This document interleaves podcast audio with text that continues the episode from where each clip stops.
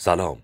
شما شنونده گفتگو با شادمهر راستین در پادکست برنامه کتاب باز هستید. سلام سلام سلام. برنامه کتاب باز شروع شد.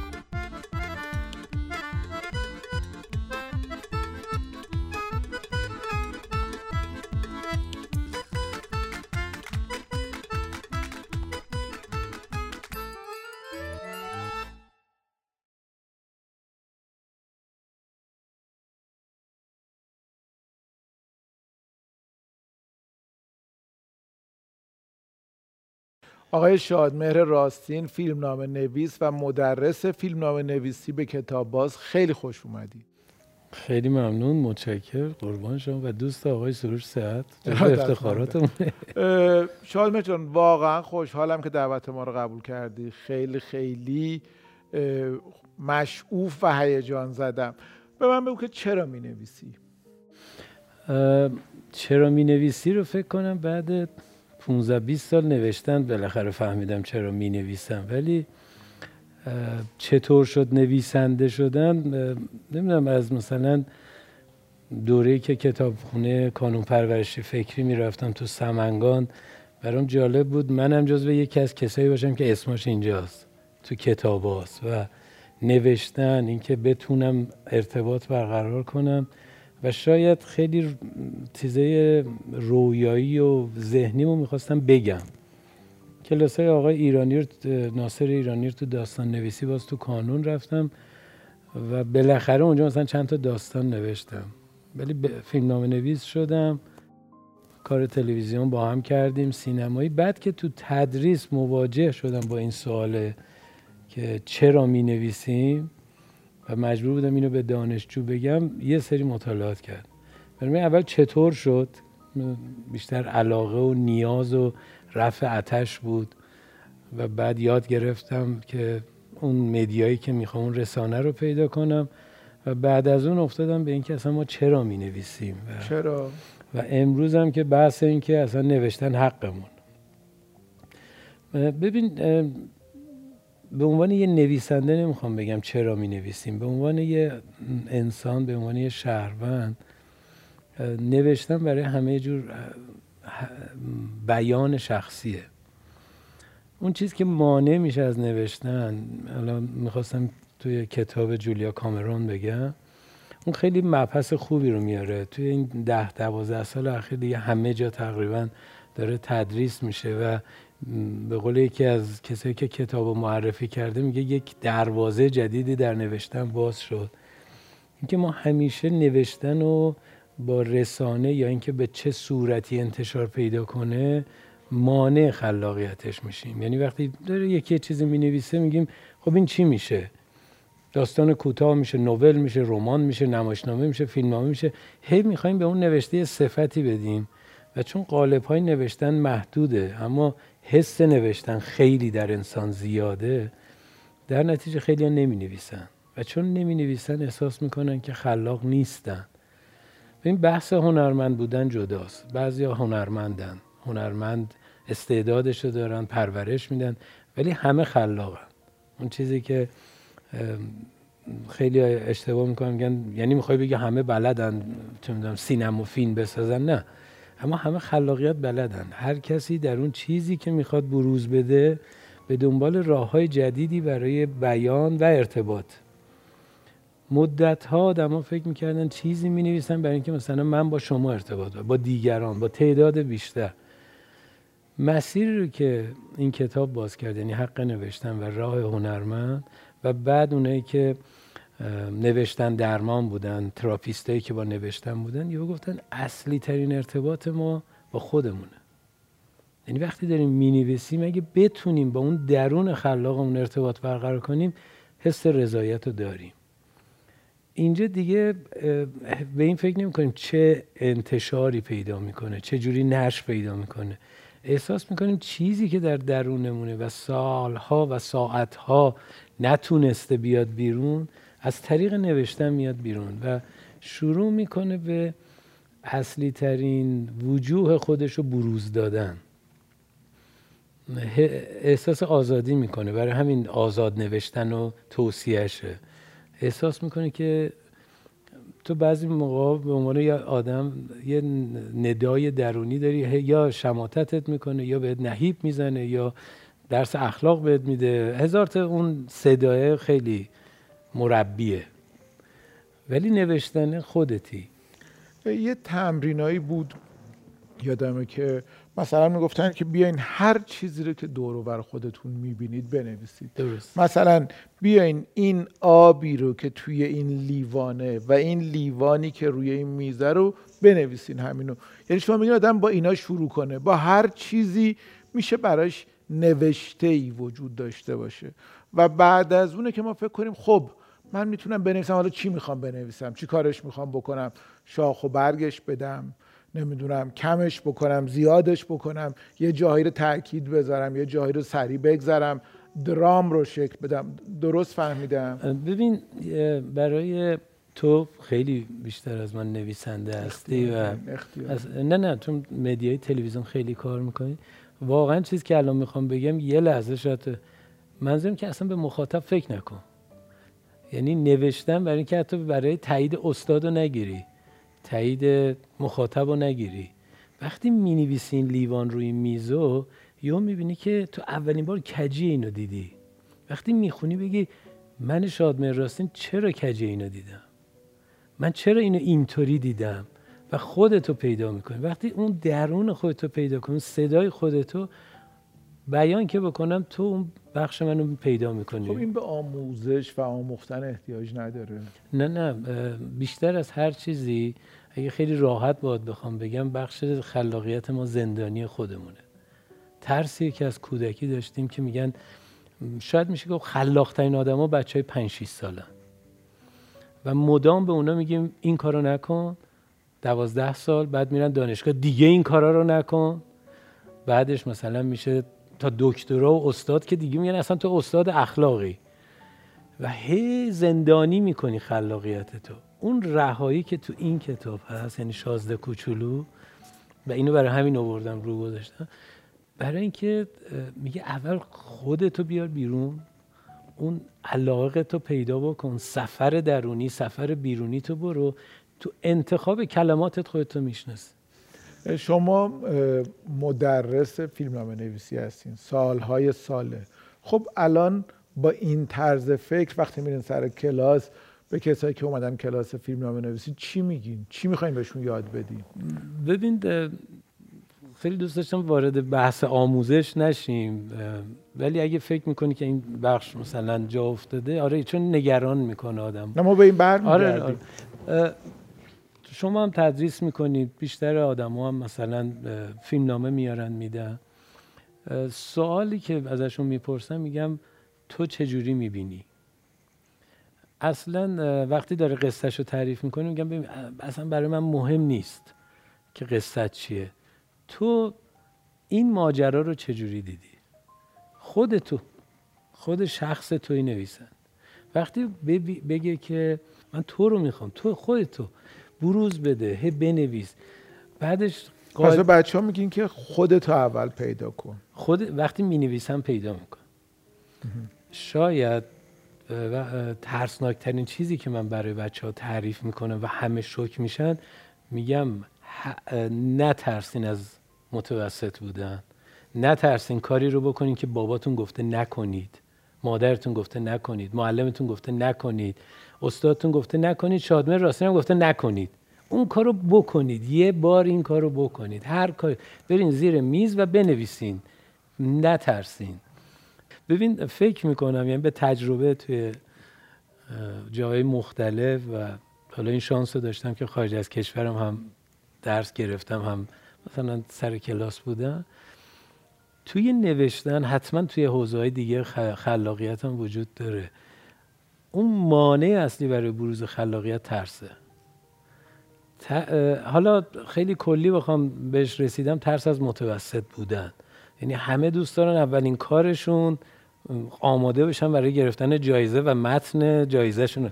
اصلا به این فکر نمی‌کنن که وقتی می‌نویسی چقدر آگاهی از ترس تو رو به آرامش و لذت میرسونه. این ترس از برون خودت بریزی بیرون توی تمرین ها هست. و وقتی که اولین قصه شو که میگه میگم واقعا همیشه هم می‌خوام مثلا نه بگم نمیگم نه. میگم قصه خوبیه. حاضر یه سال عمرتو بذاری این قصه رو بگی؟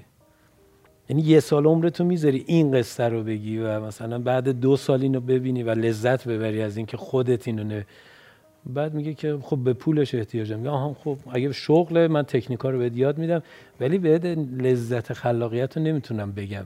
با تکنیک نمیشه لذت خلاقیت به هم بگین که چرا شما که کلاس های قصه نویسی می‌رفتین چی شد؟ رفتین سراغ فیلم نامه نویسی.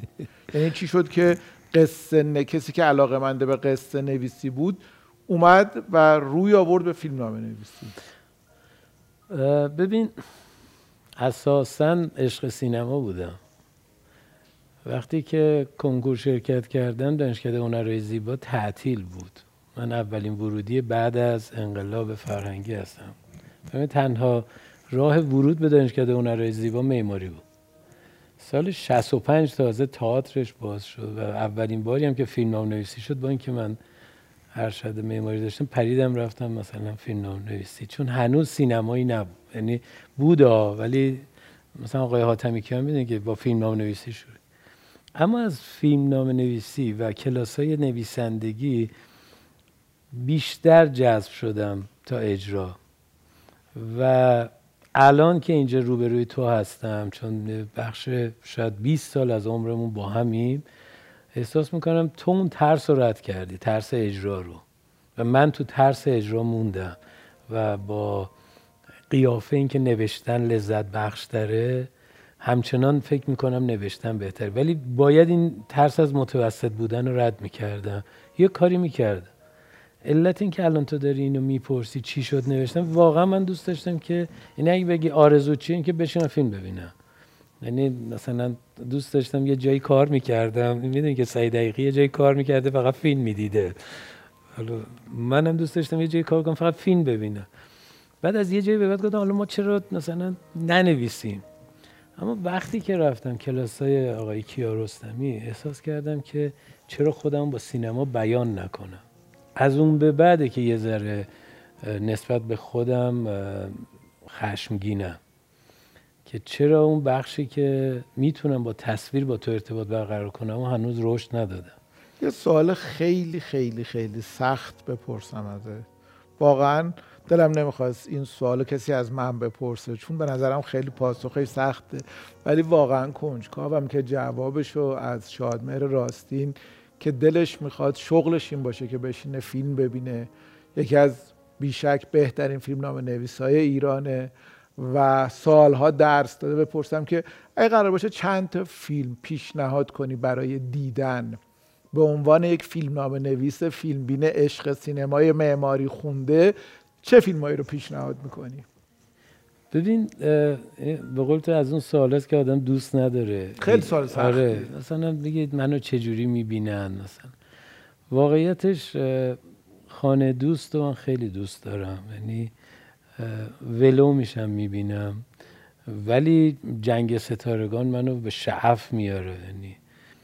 و اگه بخوام حز بسر ببرم قطعا آندری روبلوف مال تارکوفسکی رو دوست دارم. این جواب بر من خود این جواب پر از شور و شوق و یاد گرفتن بود.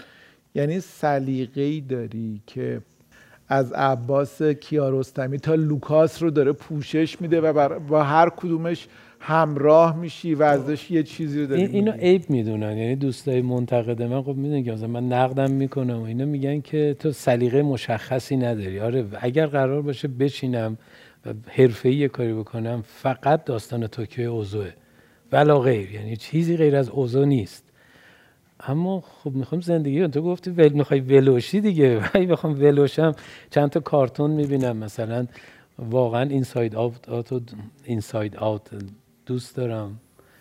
من بعد به یه نوشته ای از شادمهر راستین اشاره کنم که خیلی خیلی خیلی دوستش دارم و خیلی یادمه. یه ذرم بدآموزی داره این نوشته. که سالها پیش توی یه مجله چاپ شده بود. شادمهر توی اون نوشته از خاطرات دوره کودکیش میگه و میگه که من خیلی علاقه من بودم که سریال های تلویزیون رو ببینم ولی پدرم همیشه می‌گفت که نه این سریال ها که نون و آب نمیشه بشین درس تو بخون. هر جاشو اشتباه گفتم درست نه بگو که اینجاش اشتباه شد. شاید من خودش رو به خواب می‌زده و می‌رفته زیر لاحاف و از زیر لاحاف دیگه با خیال راحت به صفحه تلویزیون خیره می‌شده. بعد پدرش من گفته آقا جان عزیزم بخواب. این سریالا همیشه هست. درس و مشقته که نیست. شاید مر نوشته بود که خیلی خوشحالم که تو اون سالها به اون سریال ها نگاه کردم. چون اون سریال ها همیشه نبود و نیست. درس و مشق بود که همیشه بود و هست و من از اون سریال ها و اون فیلم ها خیلی چیز یاد گرفتم. یه ذره بعد آموزی داره ولی واقعا خیلی حالا خیلی جالبه اینو میگی درست گفتم اینو دیگه. آره دقیقا الان دقیقا الانم که پیشت هستم سال پدرم هست. خدا رحمتش خیلی چیزتر بود. یعنی همیشه بهم میگفتش که خب میری سینما فیلم می‌بینی خوره تلویزیون هستی. چون واقعا عینکی شدم برای اینکه مجبور بودم لاحافو بندازم رو خودم و تلویزیون که صداش نره چون هم نسلی بود که بعد از اورا میخوابی. و فکر کن تابستون مثلا. خب بعد یه خیلی تلاش کردم و اینا. بالاخره ما سیمرغ رو گرفت توی فکر کنم 45 6 سالی رفتیم گفتیم بابا دیدی بالاخره ما چی دیگه؟ گفت خب تموم شد. حالا برو سر کار حالا برو سر کار و زندگی دیگه. رسیدی به تاج دیگه. وضعیت بچههایی که الان میان کلاس های فیلم نام نویسی و فیلم نام نویس های بعدی ما خواهند بود چه جوریه ببین من خیلی به نسل جوان نمیگم امید دارم مطمئنم. این نسلیه که محدودیت های کمتری در دریافت دیتا داشته و به راحتی می‌تونه انتخاب کنه. قدرت انتخاب بالایی داره. خیلی با توجه به اون رقابت شدیدی که وجود داره احساس آرامش در روزها نمی‌کنه. فکر می‌کنه واو شده 15 سالش و هنوز شغلش رو پیدا نکرده و وقتی می‌رسه به 25 سال میاد سر کلاس میگه من تموم شدم دیگه هیچی نمیشم. حالا معلوم نیست این مسابقه به کجا می‌رسه ولی هیچی نه اینا همه یه شتاب و هیجان داره. میگم قدرت انتخاب مهمترینشه. اما اینو من نمیگم فیلسوف ها میگن. وقتی به راحتی دیتا رو به دست میاره پردازشش کم میشه. و زمان پردازش اطلاعات وقتی کم بشه در خاطره ماندگار نمیشه. بنابراین اگرچه موفق هم باشه با اون موفقیت حس نوستالژی غم و شادی رو همزمان نداره و احساس رضایتمندیش میاد پایین. همه اینا رو برای این گفتم که نسل به شدت پیشروی می شود اما راضی نیست از خودش. و این چالشش رو باید حل بکنه. مضاف به اینکه خب زبانشون خیلی بهتره بهتر فیلم می‌بینن و واقعا هم حرف غلط رو نمیپذیرن. ما سر کلاس استادایی داشتیم که خب کلا خاطره تعریف می‌کردن. الان من یادم سر یه کلاسی داشتم اسم یه بازی مثلا یه شخصیتی رو گفتم بعد یکی زد تو اینترنت گفت نه آقا اینه اون نیست. این تو باید به این قدرت باشی سر کلاس و خوبه. اما امیدوارم اون حس تهنشین شدن توفال چایی رو درک بکن. یعنی همیشه در این هم زدنه نباشن. این شتاب یه ذره مانع از لذت بردنشون یعنی میرین سر کلاس پیشنهادتون برای کسایی که اومدن سر کلاس چیه؟ با چی شروع می‌کنین؟ ببین قاعدتا سوال اصلی تو ذهنشون اینه که فیلمنامه خوب چنده. این سوال اولشونه حالا سوال بعدی هم نیست. آره همون اول می‌پرسن اتفاقا خیلی هم نقل قول می‌کنم از تو میگم مثلا سروش تونسته خیلی خوب این تعادل حفظ کنه.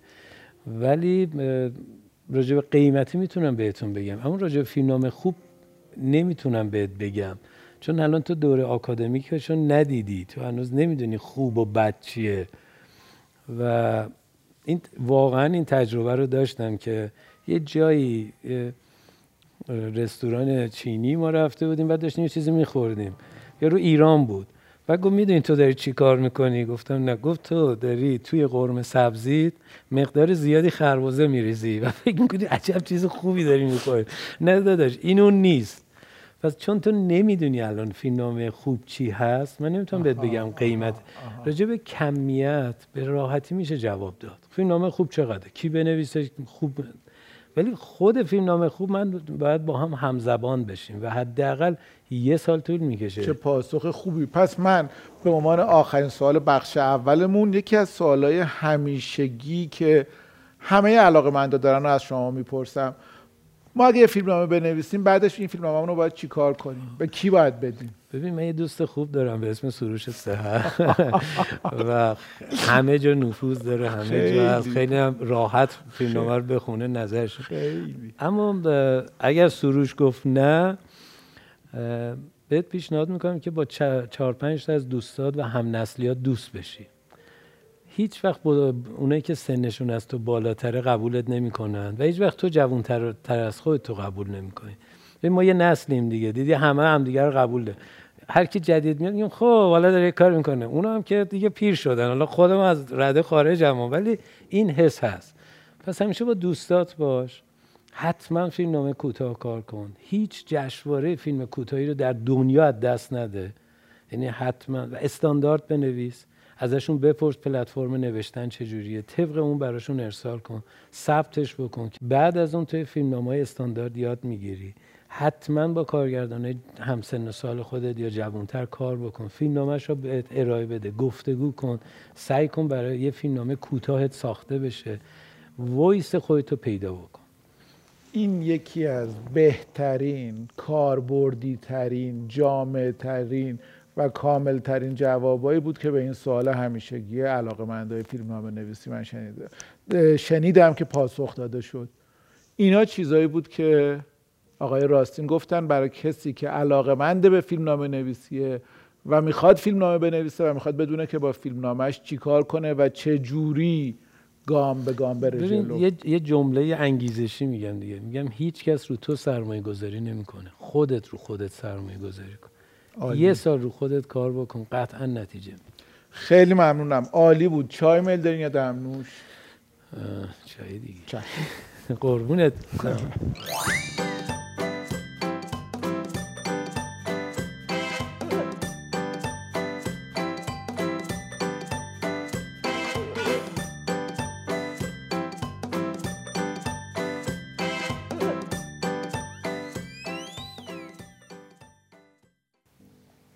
دستت درد نکنه.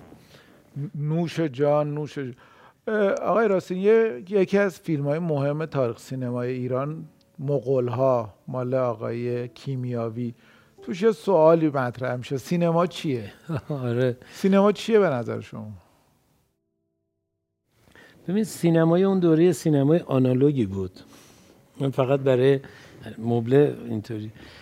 برای اینکه یه ذره برای اه، بگم تفاوتش چیه مثلا سینما چیه شما؟ آره علتش این که فرق داره. تو کارگردانی رو در نظر بگیر که یک صحنه خیلی مهمی رو تو برف و کولاک می‌گیره.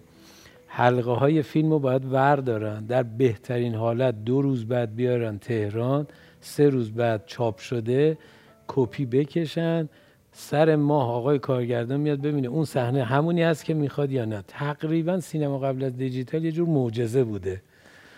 و این بخش کشف و شهودی الان نیست تو سینمای اینی که کارگردان نمی‌دیده چیزی که داره نمی‌دیده. این جریان کشف و شهود کردن یعنی اینکه همه چی رو بسپری به دوربینی که داره ضبط می‌کنه و بعد ضبط شدهش چه می‌شود خب باعث می‌شده که یه مقدار کنترلگریشون نسبت به سینما کمتر باشه. تو تارکوفسکی رو در نظر بگیر که آنالوگ بوده و این فیلمسازای آمریکایی که همون دکوپاژ رو داره مکزیکی ها بیشتر دارن رعایت می‌کنن اینا دیجیتال تازه بعدا تو استودیو بازسازی میشه. اون سینمای کشف شهودی به شدت می‌تونسته تعلیف کننده مبانی گرافیکی و نقاشی هم باشه. اما الان توی جهان دیجیتالی بیشتر از هر چیزی متکی شده به فیلمنامه یعنی تعلیف کننده نویسنده است. همون بخشی که ربات دیگه نمی‌تونه کاری بکنه. میگن ربات فیلمنامه نویسی است ولی می‌دونی که اون نمی‌تونه چیز جدیدی خلق کنه. اون فقط می‌تونه بر اساس آنچه که بوده تکرار کنه. فقط ذهن انسان تا الان حالا بعد نمی‌دونم. بنابراین در جهان دیجیتال ایده بزرگتر شد. توی جهان آنالوگ الان ما تو دیجیتال خیلی تصویرهای خوبی می‌گیریم. بنابراین میشه حس ساخت ساخت و بهترش کرد. ولی اون کشف و شهود این که چه می‌شود مثل شعری بوده که آنی می‌گفتن. و اون سینماچیه بیان تصویری اون افراد بوده. الان سینماچیه بیان ایده افراد. در مقیاس تصویری ما جزو معدود حرفه هایی هستیم تو دنیا. ما فیلم نویس که ایدمون رو کلمه می نویسیم که به تصویر تبدیل شه. یعنی رابطه بین کلمه و تصویر رو همچنان خیلی فقط تصویرن خیلی فقط کلمه ولی اینکه کلمه و تصویر باشه یعنی دو مدیای مختلف رو داریم به هم رب میدیم آدمای عجیبی میشیم دیگه. برای همین وقتی گفته میشه در ابتدا کلمه بود و بعد یه عده میگن نه مثلا بهترین بود اول انجیل میومد در ابتدا تصویر بود. ما داریم میگیم در ابتدا کلمه و تصویر توغمان بود در ابتدا سینما بود. اینو جنبه فیلم نام نویسی توی جهان سینما دیجیتال. خیلی پیچیدش کردم. ولی اگه بگم سینما چیه؟ بخش تصور ذهنی بشر بالاخره به تصویر عینی و عمومی تبدیل شد. و این یه اتفاق بزرگه. که تصورات تصویر تصویر گروهی شد تصویر جمعی شد. یعنی آنچه که من تصور می‌کردم حالا با همدیگه این در یک آن می‌بینیم. آدما دیگه هم کلام و هم دل و هم بسر نشدن هم جان شدن. و این هم جان شدن سینمایی است که میگن طرف عشق سینماست. برای بعضی اصلا متوجه نمیشن. میگن خب یعنی چی؟ مثلا طرف عشق ماکارونی هم مثلا می‌تونه باشه. آره. ولی علتش اینه که کلام صدا و تصویر همزمان یعنی جسم و روح و جان و با همدیگه مشترک میشین. بنابراین همجان میشیم این نفس جان دامنم برتافته است. بوی پیراهان یوسف یاد اون لحظه بوی پیراهان یوسف برای مولوی جان کن جان برام. ما اینو فقط تو سینما می‌تونیم. این بخش اول صحبتاتون که الان گفتین. نه نمی‌خواستم اینقدر نه نه اتفاقا یک یه سوال همیشگی و یه نگرانی و علامت. سوال منو یادم آورد. من یه سگکوی بود تو کتابخونه ملی که میشستم روش تو گرما و سرما. یه روز نشستم اونجا داشتم مینوشتم. یکی از بچه های نخبه که تو زمینه هوش مصنوعی هم کار می‌کرد اومد گفت که چیکار داری می‌کنی؟ گفتم که فیلم نامه می‌نویسم. گفت که سالهای آخر ها بنویس. آخراشه. گفتم چرا؟ گفت ببین هوش مصنوعی تا چند سال دیگه که خیلی خیلی خیلی زوده این حرفه شما رو تموم می‌کنه. برای اینکه میگه که چه جور سینمایی؟ مثلا کمدی؟ ترس نمی‌دونم ملودرام خانوادگی با چیزهای فلسفی چی می‌خوان؟ قاطبه مردم چی می‌خوان؟ کلید هاش چیه؟ کل اطلاعات رو از اون منطقه یا حتی از جهان جمع آوری می‌کنه سلیقه ها رو هم دوباره فکر می‌کنه همونو میاد کل تاریخ ادبیات رو هم داره کل فیلم نامه ها هم اونجا مرور کرده. کل فیلم ها رو می‌دونه. به بهترین شکل همونو می نویسه اینه که سالهای آخر از خوب سعی کن بنویسی استفاده کنی. آیا این اتفاق در راه به نظره؟ ببین خیلی هوش مصنوعی کمک می‌کنه به جنبه تکنیکال و تکثیر و انتشار ایده. خیلی کمک می‌کنه. یعنی درست میگی. الان نتفلیکس داره با همین هوش مصنوعی چیزایی تولید می‌کنه که تمام کارشناسای کمپانیا رد کرده بودن. اما این بخشی که ما داریم میگیم ایده پردازی و خلاقیت یعنی نیست و بود میشه. اونا می‌تونن بودها رو دیتا کنن. ولی اینکه آنچه که نیست به هر شخصی برمیگرده. من الان یه صحنه دیدم. نیست و حالا چجوری بگیم. بذار اول اینو بگم بعد اون صحنه رو. عملا از خاطره اون کتاب مطلبی که من توی هفت نوشته بودم تو روایت خودتو با تاکیدات خودتو داشتی. یعنی جلوی من داشتی روایت جدیدی از من می‌گفت. اون حذف میشه. مال تو میشه امروز. این مکانیزم خاطره است. الان ما من به تو میگم روز اول مدرسه. دفعه قبل که تو به روز اول مدرسه فکر کردی پاک شد تو مغزت و الانت جایگزینت میشه. بس الان با حس شاد باشی اون یه ذره شاد میمونه. خاطرات اینطوری. از نبود ما به بود تبدیل می‌کنیم. حالا چه جوری دسته بندی میشه؟ کار اون هوش مست. و این نوع داستانگویی تو از اون ماجرا نوع روایتت تو یه شروع داشتی خاطره نوشته منو گفتی و بعد به یه پایان رسیدی. این روایت توه خب؟ چیزی که الان مونده روایت انسان راویه. من قبل از اینکه بیام اینجا یه دوستی به شما یه کادویی داد و تو اونو گرفتی. اگه یادت باشه چیکار کرد؟ تو داشتی اون کادو رو می‌دیدی. که اونو بذار کنار. ببین یه دفترچه داره روایت رو بخون. روایت از خود اون کادو مهمتره. الان ما روایتمونه که شهر رو می‌شناسیم همدیگر رو می‌شناسیم. قصه هامون اگه میگیم مثلا جامعه شهری تهران دچار بحران هویته چون قصه گوی شهری نداره. اگه میان هر از گاهی یه فیلم راجع نیویورک یا پاریس می‌سازن چون می‌خوان قصه گوشون رو پیدا کنن. ما راوی نداریم از زمان حالمون و فراموش میشه و میره. روایت که اینا نگر میداره. انسان ذاتا راویه. یعنی در ابتدا کلمه نبود روایت بود. هر چیزی که روایت شده مونده. اصلا ذات تمدن با روایت. روایت هاست که تمدن رو ساختن فرهنگ رو ساختن. بنابراین حتی عادات ما رو ساختن اصلا ببین نوع روایت از یه ماجرا اون ماجرا رو برای تو عوض کرده. برای همین اون چیزی که من سر کلاس میگم میگم ببین واقعیت بیرونی هیچ ارزشی نداره. روایت تو مهم. روایت نویسنده ها جهان رو می‌سازن واقعیت رو حتی می‌سازن. پس هوش مصنوعی فقط می‌تونه تکرار کننده چیزی باشه که تو برای اولین بار بهش می‌رسی. اینکه چی میشه یه آدمی رو تخت خودشو به مگست به سوسک تشبیه می‌کنه هیچ هوش مصنوعی نمی‌تونه جلوتر بره. این کافکاست حالا بعد از اون می‌تونه تکثیر بشه. آن که اول بار لب یارو به قنچه گل سرخ تشبیه کرد هنرمند است. پس از آن صنعتکار. این جمله من نیست.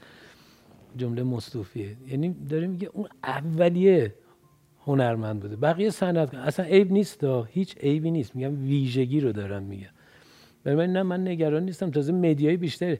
الان از زمانی که نت نتفلیکس شروع شده که با هوش مصنوعی جلو میره بچه های ایرانی هم میگن خب ما هم بنویسیم دیگه. چون اونا میگن روایت شما از ایران چیه؟ الان هی سوالشون الان وضعی به شبکهشون میگه یه قصه محلی رو بگو. سوال اوله این قصه محلی تو چرا جهانیه؟ سوال دومشه. تو چه concept ی داری؟ یعنی روایت تو چی؟ سوال سومش. به همین راحتی. یعنی یه قصه محلی بگو. مثلا عروس چاه تو است چرا فکر می‌کنی جهان اینو دوست داره؟ کمبود آبه. کانسپت تو چیه؟ شاید چاه های مثلا یه فیلم هارور دراریم. میگه میخوامش. هیچ هوش مصنوعی نمی‌تونه اینو بگه پس اتفاقا جهان بهتری شد. اولین فیلم نامه که نوشتین چی بود؟ چه جوری بود؟ وقتی خوندین چه حسی داشتین؟ چه جوری وارد به صورت حرفه‌ای وارد این حرفه شدین؟ ببین من یه خواب خیلی عجیبی می‌بینم که حالا دکتری هم که پیشش می‌رفتم من خواب کتابخونه می‌بینم که مرتبه و یه جایش نامرتبه میشه. الان اینجا بیشتر شبیه خواب منه. کابوس من فیلم نام نویسیه تو هم منو از رویا و خوابم که لای کتابامو پیش سروش شو داریم چایی می‌خوریم و گپی می‌زنی دوباره میبر. من تقریبا در اوج ناامیدی در یک پروژه ساختمانی توی قشم وسط گرما یه شماره مجله فیلم تاریخ گذشته اومد که آقای سیف الله داد گفته بود که مرکز آموزش فیلم فیلمسازی باغ فردوس دوره فیلم نامه نویسی گذاشته و من تو اون شرکت کردم. چون که با پیمان قاسم خانی و مصطفی خرقه پوشین هم هم دوره بود. آره مسعود احمدیان و شوره لورستانی و اینا همه هم دوره بود. و مسعود بهبانی مجید ارغوان همه یه دوره. و چه استادای خوبی اون دوره آره اون دوره واقعا یعنی یادمه آقای بهشتی و آقای انوار توی روز افتتاحیه دورمون گفتن از کلاس شما حدود 18 نفر بودیم. پنج نفرم فیلم نام نویس بشه که آقای سیف الله داد پایین بود. گفت یکی. چی فکر کرد؟ و واقعا هم دوره خوبی بود. به این دلیل که سخت گرفتند ورودش. اون باعث شد که من فیلم نام نویس بشم. یعنی یادمه داشتم بتون ریزی می‌کردم سر ساختمون بودم و می‌گفتم که تموم شد دیگه شادمهر. آرزوی فیلم سازیت با این بتونا رفت توی ساخت.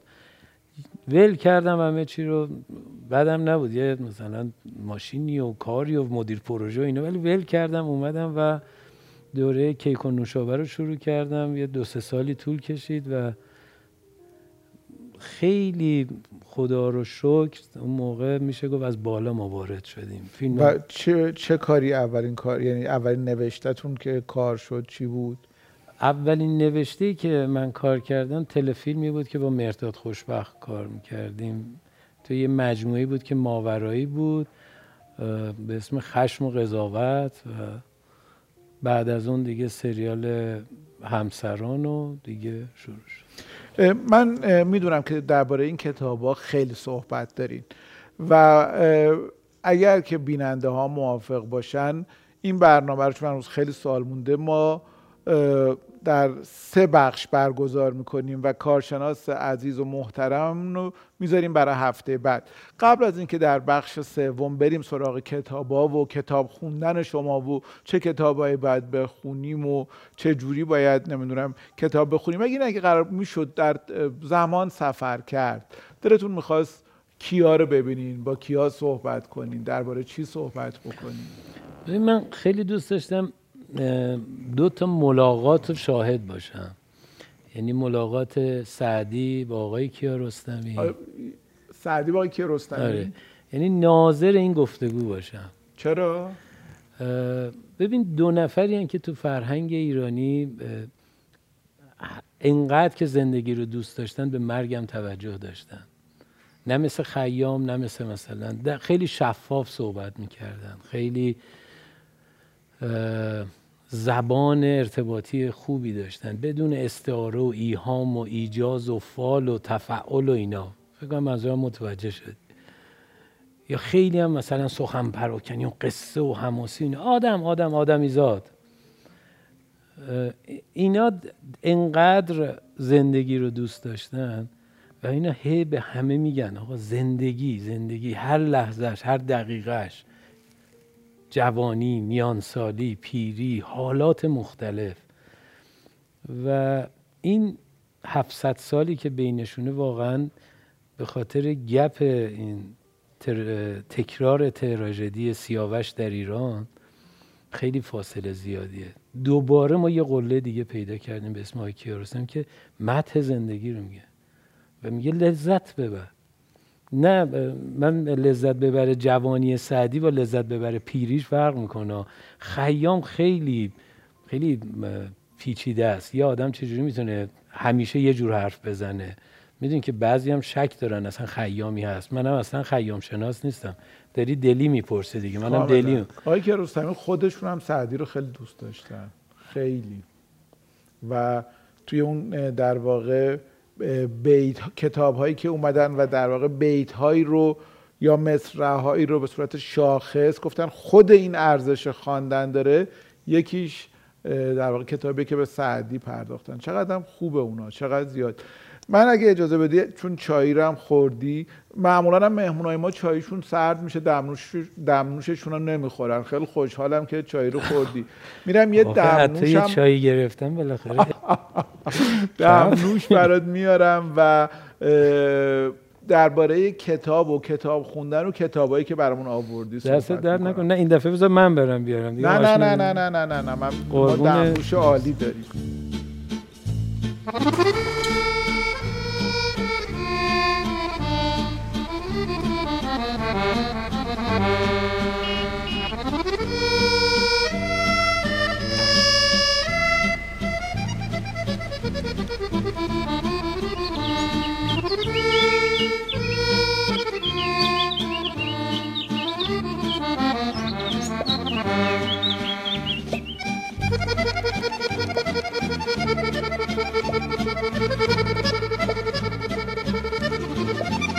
چه خوش رنگ هم هست همون حالا ولی این این هم یادتون نره که بخورین میل کنین نه مطمئن شاد جان چه جوری کتاب خون شدی؟ از کی کتاب خوندی؟ با چه کتابایی؟ سیر کتاب خوندن تو این سالها چه جوری بوده؟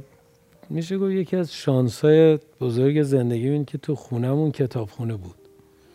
و کتاب بود تو خونه پدر بزرگ مادریم هم کتاب خونه بود و حالا نه فکر کنی یه همچین کتاب خونه ولی مثلا بود به همین اندازه بود و برای یه مثلا بچه 8 9 ساله وقتی می‌بینه که آدما مثلا به یه برنامه تلویزیونی اهمیت میدن اون مهم میشه. وقتی اینو به کتاب اهمیت میدن. به هر چیزی که گفتگوی مهمی تو خونه باشه. برای میگن خیلی مواظب گفتگو تو خونه باشه. ببینید شما به هر چی اهمیت بدین بچه هم به همون گرش کتاب حالا شاید خیلی دوست داشتن جلدش خوب باشه. من نمی‌دونم انگیزشون چی بود ولی خیلی محترم بود تو خونه. درچه خب چون خوندنش نباید خونده می‌شد من همه رو خوندم. یادم با پدران پسران و این چیزا شروع کرد. آره. ولی بعد که عضو کانون پرورش فکری کودکان نوجوانان شدم اونجا سیستماتیک شد. با چه کتاب خاصی هم شروع آره مثلا خیلی اسمش برام جالب بود. اگه اشکال نداره من چون خودم این کتاب خیلی دوست دارم. به بیننده ها معرفی کنم که پدران و پسران تورگنیف با ترجمه خانم مهری آهی و یه قهرمان کتاب اسمش بازاروفه و واقعا آدم اگه این کتاب بخونه محالش وقت بازاروف و بحثایی که می‌کنه رو یادش بره. کتابی که هیچ وقت فراموشش نمی‌کنم و مثل چی هم در به درشم توی نه سالگی من به نظر شیطونی کردم سوزن رفت تو پام زیر زانون و یه چیز که چهار پنج ماه بیمارستان راهن بودم. الان شده بهارلو و دوباره راه رفتن و چون آتل گذاشتن و اینا یه بچه لوسی که سر شام ایراد می‌گرفت این چی؟ این پسر بچه تحت آقاری لوسا خیلی یهو تبدیل شدن به یه شبی نبود اون موقع تو میدون راهن یکی چاقو نخورده بیارن و تفریح منم آخر شبا بود. اصلا یه آدم دیگه شدم انگار یه کارخونه آدمسازی عوض کرد. برادر کامبخش برادر وسطیم همطوری یه کتاب آورد که این کتاب تنها در دنیا این کتاب مصوره بود. ایدهش این بود که بچه تو خونه بعدا فهمیدم ایده اصلی هم از این بود. از خانواده خیلی بدش میاد شب که میخوابه می‌بینه هیچکی تو دنیا نیست. فکر کن یه بچه نه ساله توی بیمارستان اون موقع خونمون نارمک بود موبایل و تلفن هم نبود. هر از گاهی هفته یه بار زنگ می‌زدن. من یه کتابی داشتم که یه بچه هیچ کس تو دنیا نبود. و از صفحه سه اینطوری بود. او به پارک رفت کسی در پارک نبود. یه پارک خالی. او به سینما رفت کسی در سینما نبود. یعنی همینطور خالی. و من برای اینا مجبورم قصه بگم. برای این چیز خالی بگم این الان چی کار می‌کنه؟ اون به شیرینی فروش. بعد خب تو کانون خیلی جدیتر شد و دیگه از دوازده سیزده سالگی تو کانون نوشتیم. کلاس های آقای ایرانی و آقای اخلاقی تو کانون سال شست بازم اگه کتاب تأثیر گذاری داشتی دوره نوجوانی جوونی هر چی لبه تیغ واقعا رو من خیلی تاثیر گذاشت. رو منم خیلی تاثیر بر لبه تیغ گام نهادن دشوار است چنین از راه. آره لبه تیغ خیلی برام بعدا خب مثلا دیدم مثلا گتسبی خیلی درستتر از اونه اما با توی لبه تیغ هم آدم لری آره یادش و الیزابت آره. اصلا اینا آدم یادش انگار نمیره از بس تاثیر اون سنا سن خوبیه. تخت سفید هست. سن 13 14 سالگی تخت سفید خوبه. هر چی بنویسین هست. از اون به بعد هی باید اینو پاک کنی و دیدید با الکل هم لامصب این تخت سفید رو پاک می‌کنی بازم یه سیاهی واقعا اگه یه 13 14 ساله دور هست خیلی سیستماتیک بهش چیزی رو یاد بدین. نهادی نمیشه تو. من اسم شخصیت های مثلا سریال که دیدم با روز پخشش رو می‌تونم الان بگم. ولی یواش یواش دیگه حافظم داره ضعیف. گفتی بعدش پس گتسبی بزرگ نه بعد از لبه, تاری... لبه تیغ به ما چیزی که یاد داده بودن تو کانون که اگه یه نویسنده رو می‌خونین دیگه برین.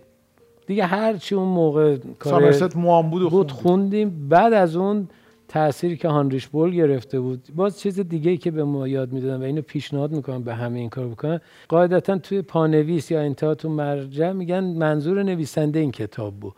اون کتاب بخونید. اینطوری یه زنجیره ای از یک کتاب. من از کارای سامرست بام به هانریش بول و از اون یهو کتاب سامینگ آب یا حاصل عمر سامرست مام و اون ده رمان برتر و فاست رو معرفی کرد. با فاست یهو داستان زندگی من مثلا نوع خوندنم و توی دوره فیلم نام نویسی کسی که خیلی رو من روی خوندن اثر گذاشت آقای جلال ستاری بود. مثلا یه دانش استور شناسی. ولی اون چیزی که امروز می‌تونم ارائه بدم شروعش با آقای مهندس بهشتی بود. یعنی درکی از ایران شناسی و درکی از فرهنگ به من دادن که خب بعدا کتاب آقای شایگان کاملش کرد. اما این مسیر دقیقا کتاب به کتابه. یعنی از این کتاب میری پانویس مقدمه مثلا میگه اون کتابم هست. چیزی که توی فاوست هست های شهباز کار کرده روش. پانویساش و من رسون به کمدی الهی. از کمدی الهی به هومر. از هومر بیایی مثلا شاهنامه دوره. همین اینا به هم متصله و تو به یه زنجیره درک جهانی می‌رسی. پس یه میگن اگر 7 ده تا کتاب بخونید خود به خود می‌فهمید و یاد می‌گیرید که چه جوری کتاب بخونید و چه کتابایی بخونید و سلیقتون شکل پیدا می‌کنه بیراه نمیگن. اصلا بیراه نمیگن و به کتاب هایی که خوندین و دوست دارین در زمان های مختلف ارجاع. من شاید سه بار در سه دهه زندگی مادام بواری رو خوندم. یه جور دیگه بوده مثلا جدیدن دوباره غرور و تعصب و جینه رو برای کاری تورق زدن که اصلا من نفهمیدم. یا دور از اشتباه خشمگین گفتم یا خدا این بود و من ندیدمش از چجوری کتاب می‌خرین؟ کتاب یه دونه می‌خرین باید بخونین تموم کنین نه من شهوت کتاب دارم. مثلا اومدم اینجا یه کتاب براتون بگم سه تا دیگه هم خریدم. واقعا باید با کتک و کتک کاری بیام بیرون. اون لحظه که کارت می‌کشم اصلا دل تو دلم نیست. یه کتاب با کتاب من نه تنها خوندم لمسش هم مثلا تو سرم خورده زیر پام مونده. ولی بدترین بخش کتاب سنگشیش توی اسباب کشیه. آره. و من سر یه اسباب کشی و پیریم به یه نتیجه رسیدم. همه رو الان توی محل کارم چیدم. این آقای پاکتامن بهم گفت. و اگه تو بیایی میگه می‌تونم بردارم ببر فقط بنویس یه جا بیا بذار دیگه. خسته شدم. یه, روزی دوست داشتم هزار متر مربع کتاب داشته باشم. حالا همین که دارم هم از سرم زیاده. چون که خدا رو شکر همه چی تو اینترنت هست و اما همچنان وقتی می‌خواستم این چیز رو بیارم این پینوکیوی اولین ترجمه بود که گرفتم. وقتی ورق زدم یهو شد سال 64 و گفتم ای. این ترجمه های چوبکه بله دمت گرم. این ترجمه های چوبکه و خب این جزء همون کتاب است که دلی نوشته شده و بعد مثلا اجازه اگه بدی همه رو بردارم و آره. یکی یکی دربارهش صحبت بکنیم. با همین ریتمی که رفتی. بله با همین آدم پینوکیو آدمک چوبی کارلو کلودی ترجمه صادق چوبک و این کتاب شکوفه که وابسته به مؤسسه انتشارات امیر کبیره چاپ شده. چاپ دیگه هم بود که یادم جیبی چاپ کرد. بله. مؤسسه انتشارات جیبی چاپ کرده بود. می‌دونی که اصلا موزه کتاب های آدمک توی ژاپن چیز پینوکیو تو ژاپن هست. کتابیه که رابطه نویسنده با خودشو یعنی پدر ژپتو بخش درونی خودش که پینوکیو رو میاره بیرون و پینوکیو در سفر انسان میشه و می‌تونه با پدر ژپتو گفتگو کنه و اون لحظه است که اون بخشی که می‌گفتم بنویس همینه. یعنی پینوکیو بخش ورودی بخش درونی شخصیت پدر ژپتوه که اشاره به قصه یونس داره و هیولای فرانکنشتاین. و خیلی شاید فیلمش دیده باشن کارتونش رو دیده باشن. ولی کتاب یه لذت دیگه ای داره آره تو این, تو این کتاب یه جمله هست. اونجاست که پینوکیو سر قبر پری مهربون میره و اینجا مقبره پری مهربان است که از بس پینوکیو او رو اذیت کرد دق کرد و یعنی یه همچین concept ی رو تو به یه بچه خب خیلی خوب بود. یعنی واقعا عکسش هم هست اصلا مقبره آره مقبره. هست. آفرین چه آره گفتین حافظه سروش خوبه ولی.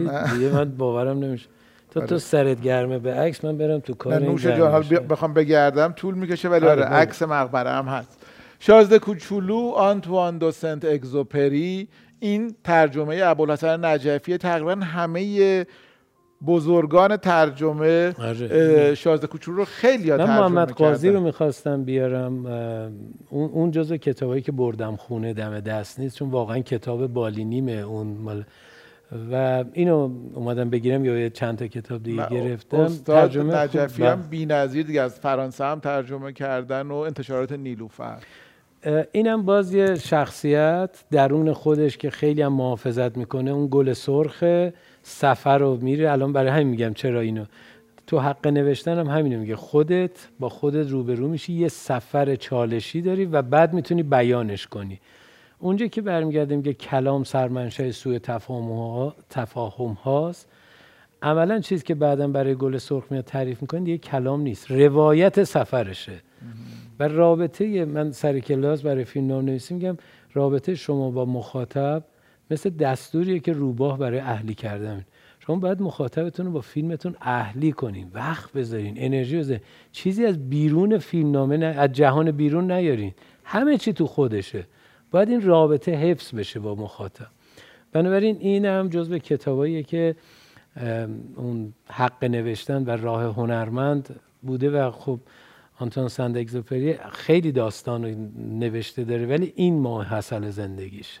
اینکه گفتین کلام سرچشمه سوء تفاهم یادم اومد که صفحه اول رمان خیلی خوندنی خداحافظ گری کوپر هم بله. توش رومنگاری همینو میگه میگه که با یه دوستی بود که ما با هم زبونمون بلد نبودیم حرف بزنیم و خیلی دوست بودیم و اون اومد زبون ما رو یاد گرفت و سوء تفاهم ها شروع شد معتقده که زبون می‌تونه باعث سوء تفاهم آره یعنی. الان عملا زبان برای ارتباط نیست همدلی بیشتر از هم- زبان. اتفاقا برای اینکه نظریه جدید زبان که من بتونم رو تو تسلط داشته باشم رو مخاطب تس... زبان ابزار تسلط ابزار ارتباط نیست. ابزار ارتباط همون خلاقیت مشترکه. برای همینه که علاقه به سعدی و کیارستمی از اینکه مخاطب رو در اشتراک می‌ذاره برای رسیدن به اون ایده اولیه. یعنی با هم دیگه. اون کلام قاطع دیگه جواب نمیده الان. در هزاره سوم. یعنی ایجاد کردن یک فضاست که جواب میده نه این. درسته؟ دقیقا. ببین خیلی جمع و جور میگم امیدوارم بتونن استفاده بکنن.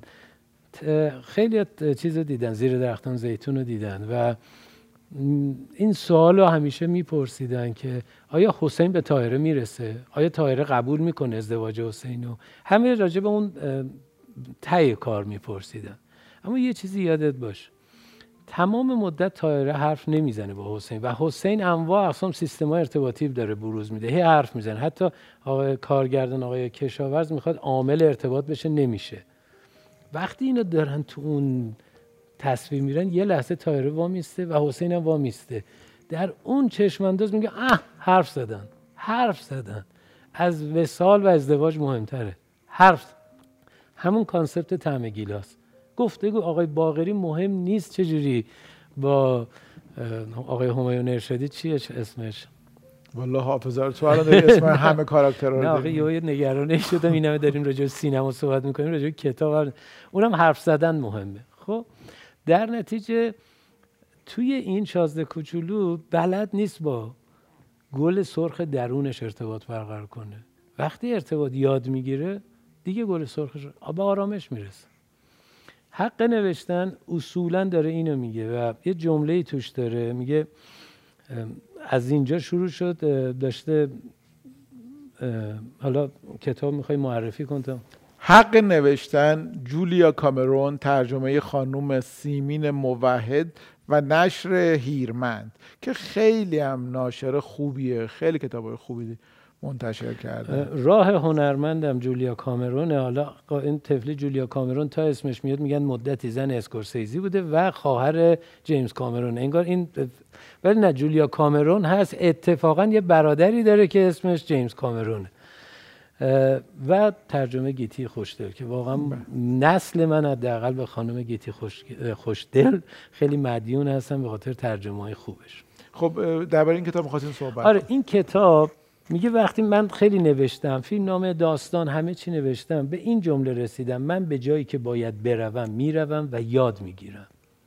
بعد میگه یهو دیدم تمام قواعد بذارم کنار یه بار و بنویسم. این جمله منو یاد این شعر عطار توی مختارنامه انداخت که میگه تو پای به ره در نهو چی؟ هیچ مپرس. خود راه بگویدد که چون باید ره یهو دیدم اینکه راه به تو میگه باید چه جوری بری؟ ایده اصلی جولیا کامرون بنویسین خودتون رو پیدا می‌کنین نوشتن بهتون یاد میده چی بنویسین دوباره شما به نوشتن یاد میدین. ارتباطتون با نوشتن ارتباطتون با خودتون میشه. و به یه صلحی بین جنبه خلاقیت که میترسه بیاد بیرون چون از پنج سالگی گفتی نکن. این کارا رو که آدم بزرگان نمی‌کنن. زیر میز که عروسک بازی نمی‌کنن. شمشیر دستشون نمی‌گیرن بسن دارت ویده. نکن نکن نکن.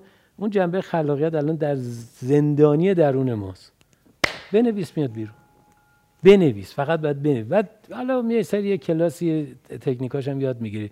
یه کتابی هست 21 روز فیلم نامه نویسی من میگم آقا عجله داری برو اونو بخون.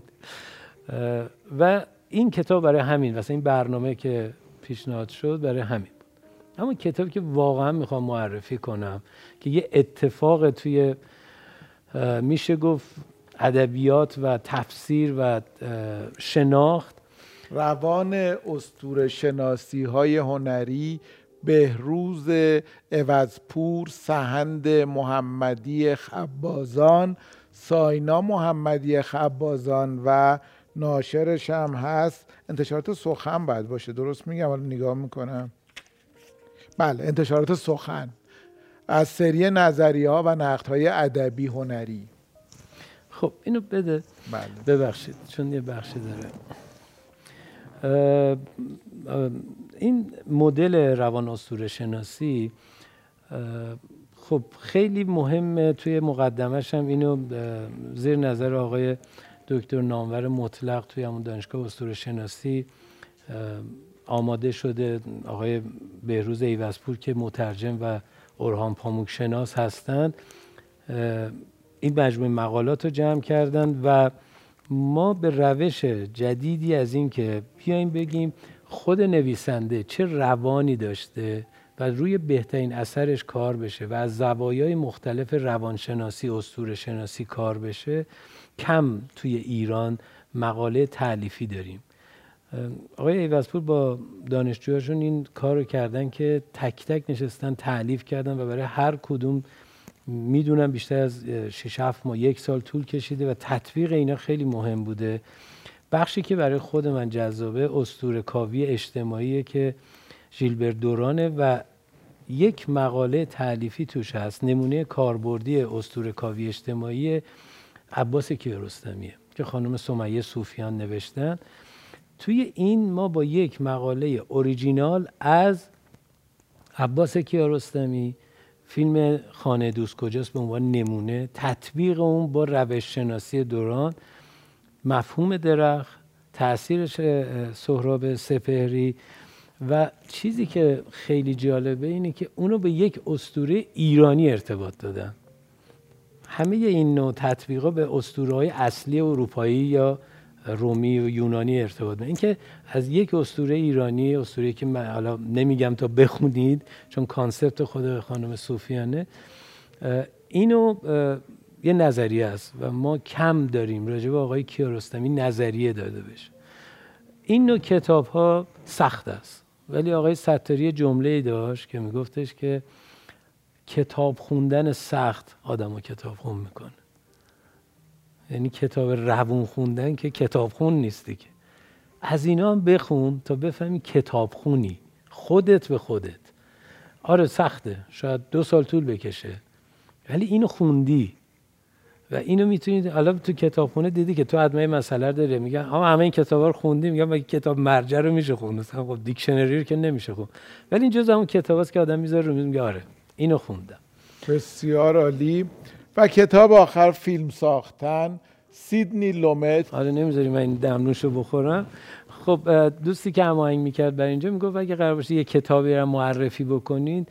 بیشتر این کتابایی که معرف کردم در موضوع برنامه است. اینم کتابیه که به نظر من برنامه خوب شما برنامه که داره اثر بخشی خودش رو تو جامعه می‌بینه بد نیست معرفی کنه. نمی‌خوام بگم لازمه ولی این فضا درست شده برای کشف اینجور چیزا. شاید سالها طول بکشه این نوع کتاب ها کشف بشه. ولی کار دلی برای کسایی که هن نگرانن چی بسازن. برای اینایی که نگرانن چی بگن. نگرانن. و سیدی لومت خیلی راحت خیلی با یه زبان مدل این نوع کتابا میگه آقا فیلم ساختن اصلا چیه؟ بر چی فیلم می‌سازیم؟ چه جوری ارتباط برقرار می‌کنیم؟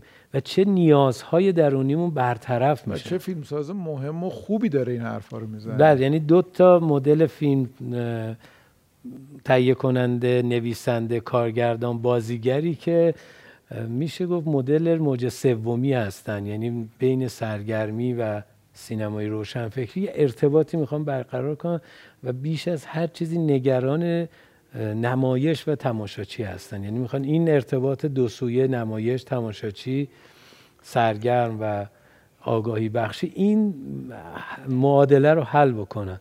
به نظر سخت میاد سیدنی لومت کتاب خواندنی خوبیه برای کسایی که دنبال سینما. خیلی ممنونم. خیلی خوشحالم که دعوت ما رو قبول کردی. من این شانس رو داشتم که از وقتی که هم من و هم شادمهر راستین یه دونه موی سفید نداشتیم همه موهای سر و ریش و سبیل اون مشکی بود. جز پرموه است. با, با هم دوست بودیم و من از همون موقع پای صحبتاش نشستم. یاد گرفتم لذت بردم و سیر نشدم. تا الان که دیگه موی سیاهی باقی نمونده. همه موها, موها سفید باز میشینم پای صحبتش یاد می‌گیرم لذت می‌برم و کیف می‌کنم. بازم ممنونم که دعوت ما رو قبول کردی. چون صحبت شد از سعدی ما اینجا سردیس بعضی از بزرگان ادب فارسی رو داریم که تقدیم مهمانمون می‌کنیم. از سعدی زیاد صحبت شد. اگر اجازه بدی تندیس سعدی رو به یادگار تقدیم شما می‌کنیم. خیلی خیلی ممنونم. خیلی متشکرم. اینو ما بعد از برنامه برای شما بسته بندی می‌کنیم.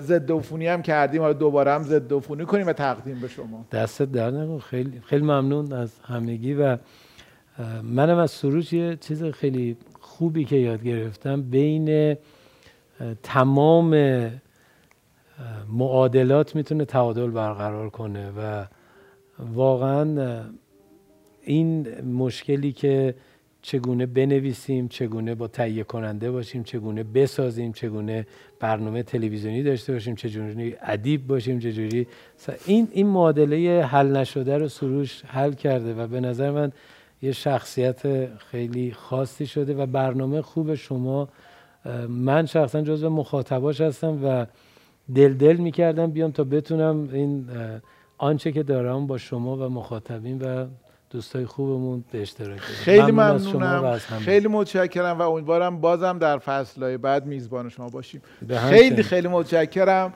و خدا نگهدار شما.